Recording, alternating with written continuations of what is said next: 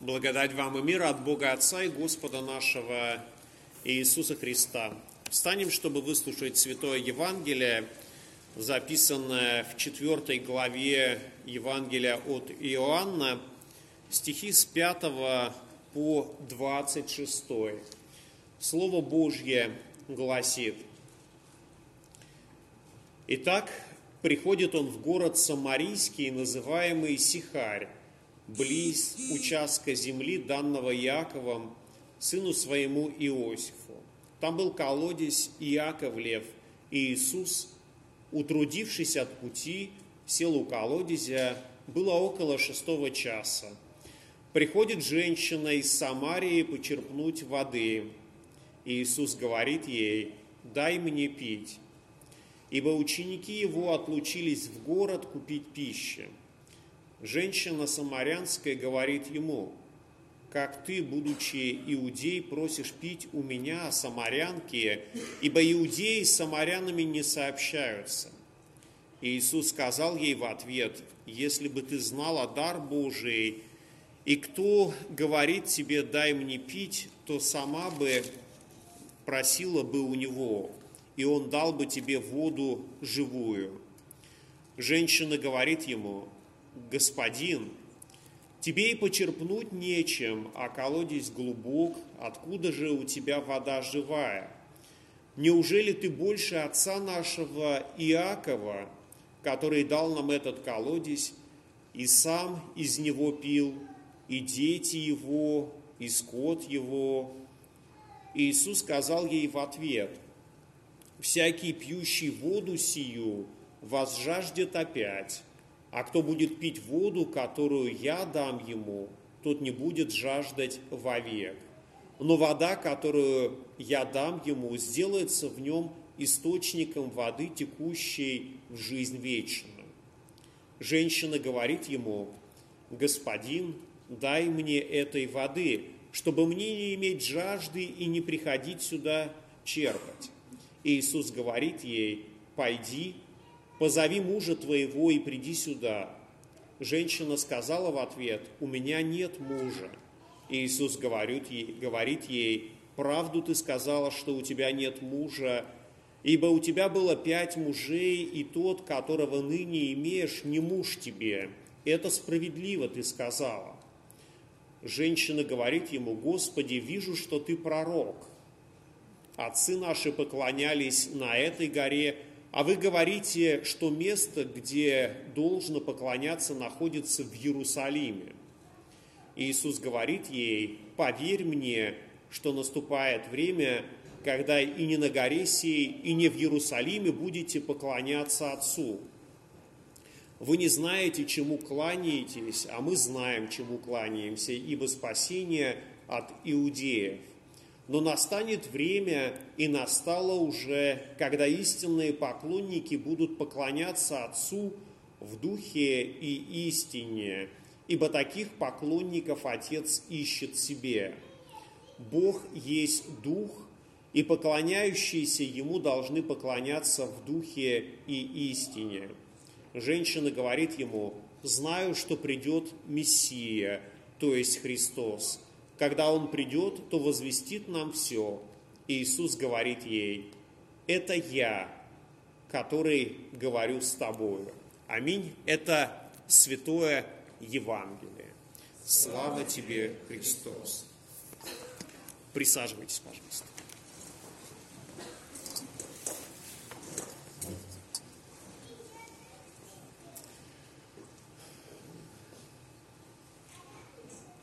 Сравнительно большое чтение, сравнительно с прошлым воскресеньем. А, начну проповедь с глотка воды. Тем более сам евангельский текст, он вроде бы как раз к этому и призывает.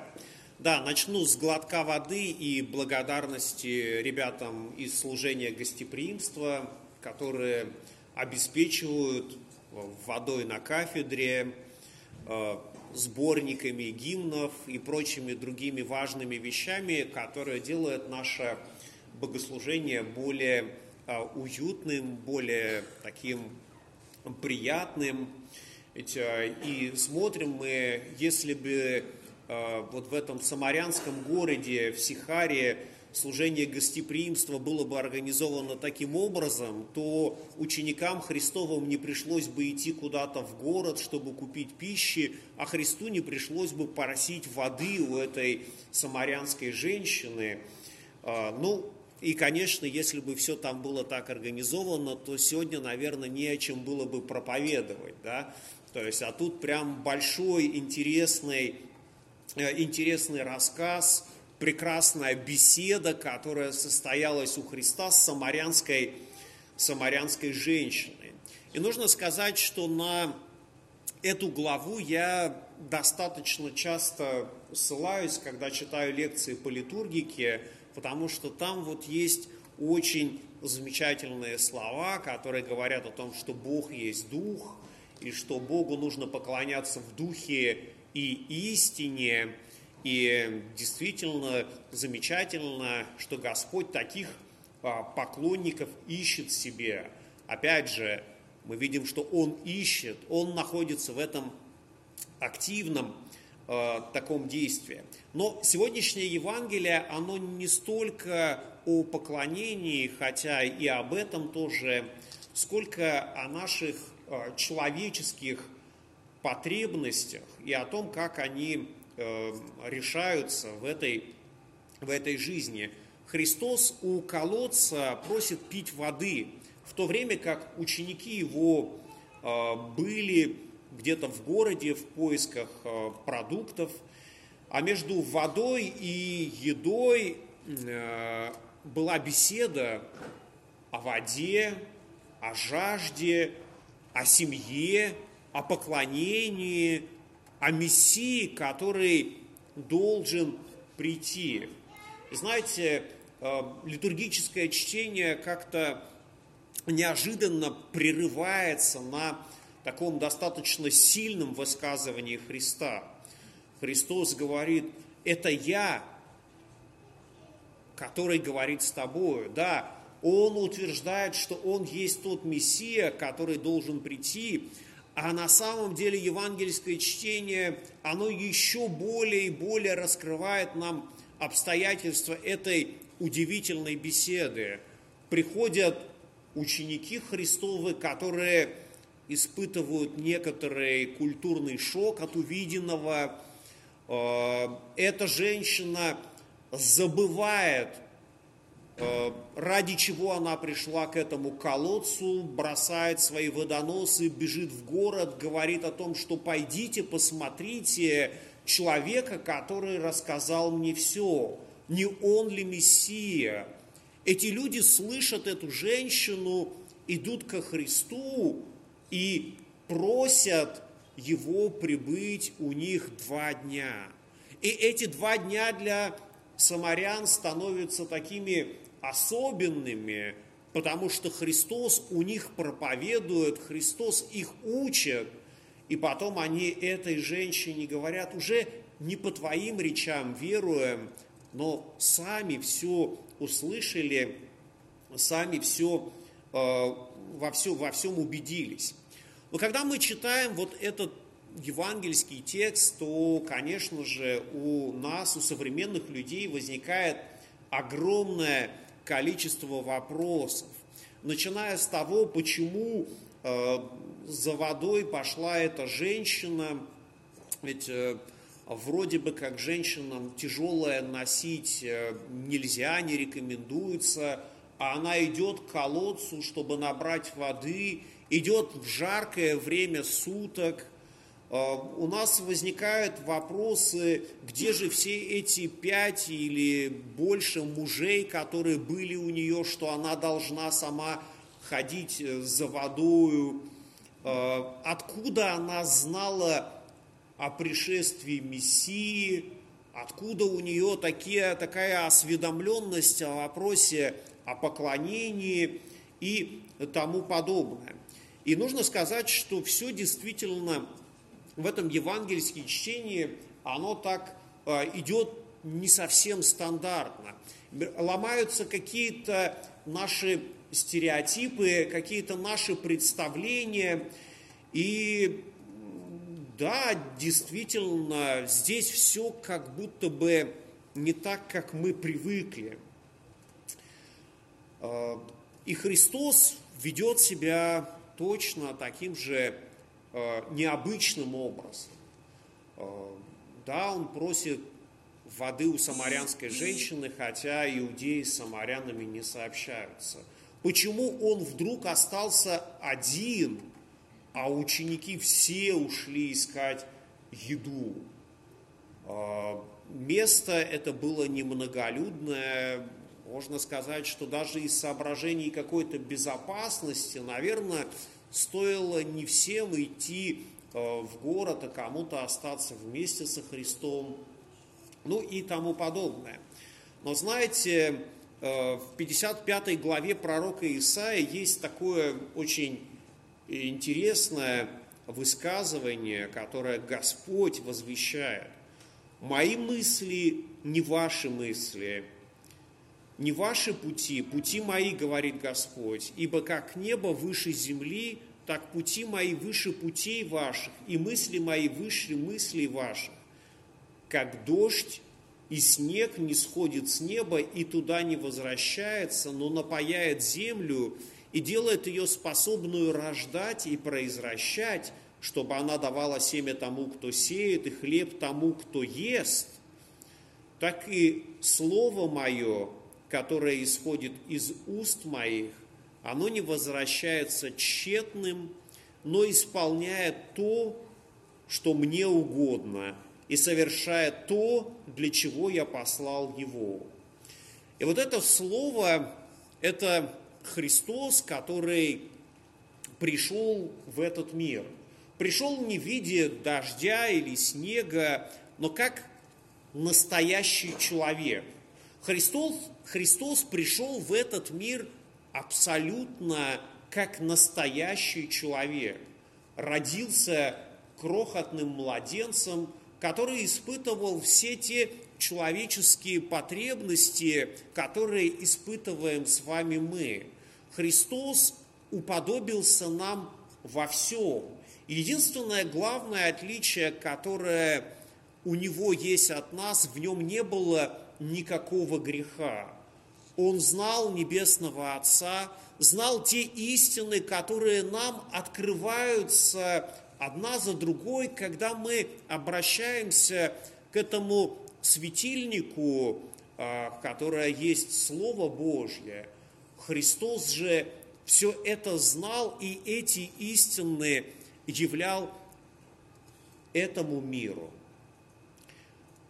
Он стал подобен нам, как э, мы, руки, ноги, голова. Он оказался среди нас, э, среди людей и принес особые благословения просто даже своим физическим присутствием.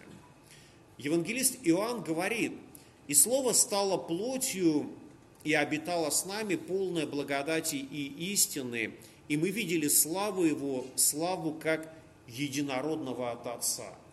И вот мы должны сказать, что присутствие Христа здесь, на земле, является таким особым временем явления божественной славы, божественной любви, а, Его милости. И когда эта самарянская женщина все это поняла, кто находится перед нею, то она действительно забыла про все свои земные заботы, сложности и трудности, и хотела, чтобы эта божественная слава, она распространилась, чтобы и другие люди также могли познакомиться с тем, кто открыл ей глаза на ее само. И это означает, что действительно Господь показал ей, кто она на самом деле есть. И вот это порою происходит в нашей жизни, когда Господь также нам открывает глаза на самих себя, когда мы понимаем, кто мы на самом деле есть, какова наша жизнь, каковы наши ценности, каковы наши потребности, и мы начинаем осознавать, что да, без божественного присутствия мы вообще ничего в этой жизни не смогли бы сделать. Если бы Господь не явил нам свою любовь и милость, то э, весь наш жизненный путь э, был бы совсем другим, если бы Господь не явил свою благодать, свою помощь. Присутствие Христа рядом с этой женщиной э, привело ее к пониманию того, кто находится перед нею и кто она сама.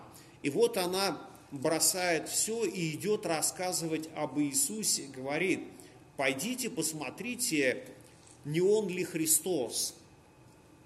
Откуда у нее вообще появилась эта мысль? Он рассказал ей что-то важное. Самое важное, самое сокровенное – это удивительный опыт, который она получила и который получаем мы с вами, когда Господь обнажает нашу сущность, и мы начинаем видеть в себе то, на что раньше мы не обращали внимания. Мы жили себе жили, но Господь оказался рядом и раскрыл нам глаза на самих себя. Своим божественным светом Он освещает нашу жизнь так, что мы порой испытываем воодушевление, когда понимаем, что Господь благословляет нас, но порой мы испытываем чувство дискомфорта, чувство какой-то неловкости, иногда даже чувство страха.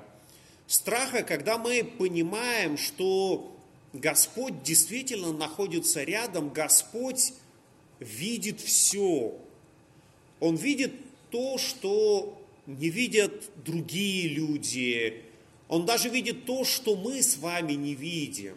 Он знает наши самые потаенные желания, самые какие-то крамольные, может быть, безнравственные мысли, которые посещают нашу голову, эгоцентричные чувства и желания, все это оказывается у него как на ладони. Мы можем все это скрывать от других людей, мы можем даже попытаться скрыть это от самих себя, но если Господь даровал нам уже Святого Духа, то Он все равно это когда-то обнажит. И когда это, когда-то это начнет болеть в нашем сердце, и те грехи, которые мы с вами совершили в нашей жизни, они просто не дадут нам покоя, если мы их не оставим, если мы не примем от Господа прощения и силу для исправления нашей жизни. Действительно, Э, Христос знал об этой женщине все, о ее мужьях, которых было за ее жизнь несколько. И можно было бы сказать, что сейчас все это было абсолютно бы неважно, но нет. Это действительно все оказывается очень и очень важно. Христос говорит ей о ней самой, и ее жизнь начинает меняться начинает меняться, что она бежит и рассказывает всем остальным людям, хотя до этого она этих людей очень сильно сторонилась. Она даже одна пришла на колодец, чтобы здесь никого не было. В жаркое время суток, испытывая зной, испытывая неудобства, потому что ей общаться с другими людьми было очень и очень тяжело. И мы видим, что разговор между самарянкой и Христом, он был э, изначально о колодце, о воде, и, возможно, эту тему эта женщина могла развивать все дальше и дальше, но о чем говорить Э, у колодца, кроме как не о воде. Но Христа это не очень устраивает или совсем не устраивает.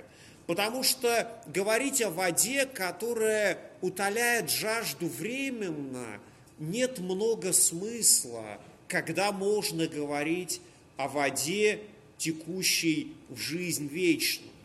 Христос пришел в этот мир не для того, чтобы наша человеческая жизнь стала дольше на год или на два, может быть, на лет пять или десять, но Христос пришел в этот мир, чтобы мы с вами могли обрести жизнь вечную. Христос пришел для того, чтобы даровать нам исцеление не просто от наших земных болезней, которые создают нам неудобства здесь, сейчас, чувство дискомфорта, чувство боли, которое мы испытываем в своем теле. Христос пришел в этот мир, чтобы избавить нас от мук ада, чтобы в вечности мы находились рядом с Ним, в Его любви, в Его присутствии, в Его славе, для того, чтобы мы оказались в тех небесных обителях, которые Он приготовил для нас.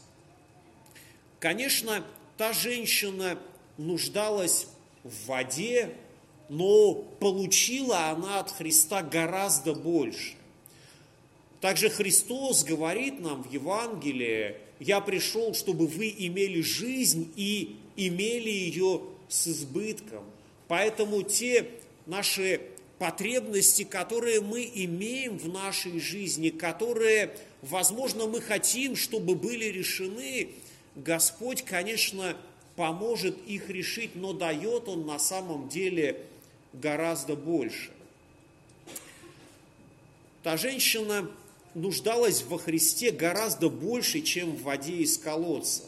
Колодец там был со времен Иакова, который, как сказано в этом Евангелии, сам пил из этого колодца, пили дети его, скот его, различные поколения после него также пользовались этим колодцем, пили эту воду.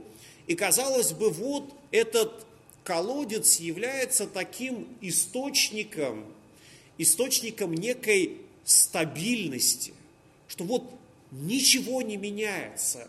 Люди приходили туда за водою много поколений до этой самарянской женщины.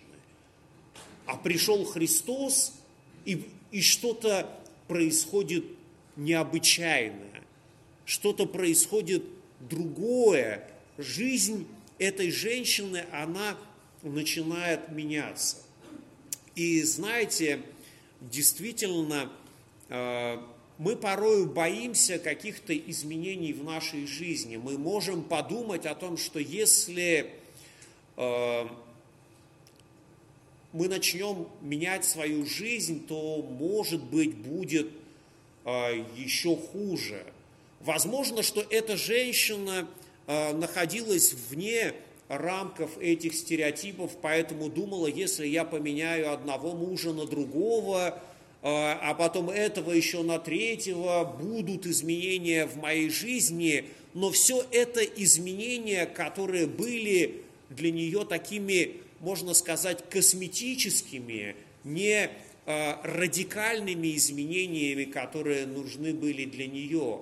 Ей важно было найти ту истинную, подлинную любовь, которую можно найти на земле. И эту любовь явил Иисус Христос. И действительно в этой жизни она искала любви, понимания и нашла его только встретившись со Христом. Когда ее жизнь изменилась, она пошла и всем рассказала об этом. И самаряне получили такую возможность беседовать со Христом, и потом этой женщине они говорили, что уже не по ее словам веруют, но сами уверовали, что Иисус истинно Спаситель мира. И в нашей жизни, конечно, есть и будут сложные этапы – будут изменения, которые могут показаться нам тяжелыми, трудными, но стоит ободриться тем, что Господь обещал, что я с вами до скончания века. Стоит ободриться словами, что Господь не оставит нас никогда. Мы можем вспомнить слова псалмопевца, который говорит, «Если и пойду долинную смертной тени, не убоюсь зла, потому что Твой жезл, Твой посох, они успокаивают меня». Этот Твой жезл, Твой посох – это крест Господний, которым мы с вами утешаемся. Взирая на крест Христов, мы можем понять, что все наши временные страдания, они ничего не стоят с теми страданиями, которые претерпел Господь Иисус на Голговском кресте. Претерпел не потому, что Он был достоин этих страданий, но претерпел потому, что Он возлюбил нас. И эту любовь Он являет нам через евангельские строки, которые мы с вами читаем, которые мы с вами слышим, и Господь являет нам свою любовь в таинстве святого причастия, в котором Он отдает себя самого нам. И поэтому, дорогие братья и сестры, конечно, изменения в нашей жизни – это важная часть ее развития, важная часть жизни во Христе, потому что только раскаявшись в своих грехах, грехах и приняв Божье прощение, мы сможем жить не только э, силою смертью Иисуса Христа, но и силою Его воскресения, потому что Господь созидает в нас нового человека. И мир Божий который превыше всякого ума соблюдет сердца ваши и помышления во Христе Иисусе. Аминь.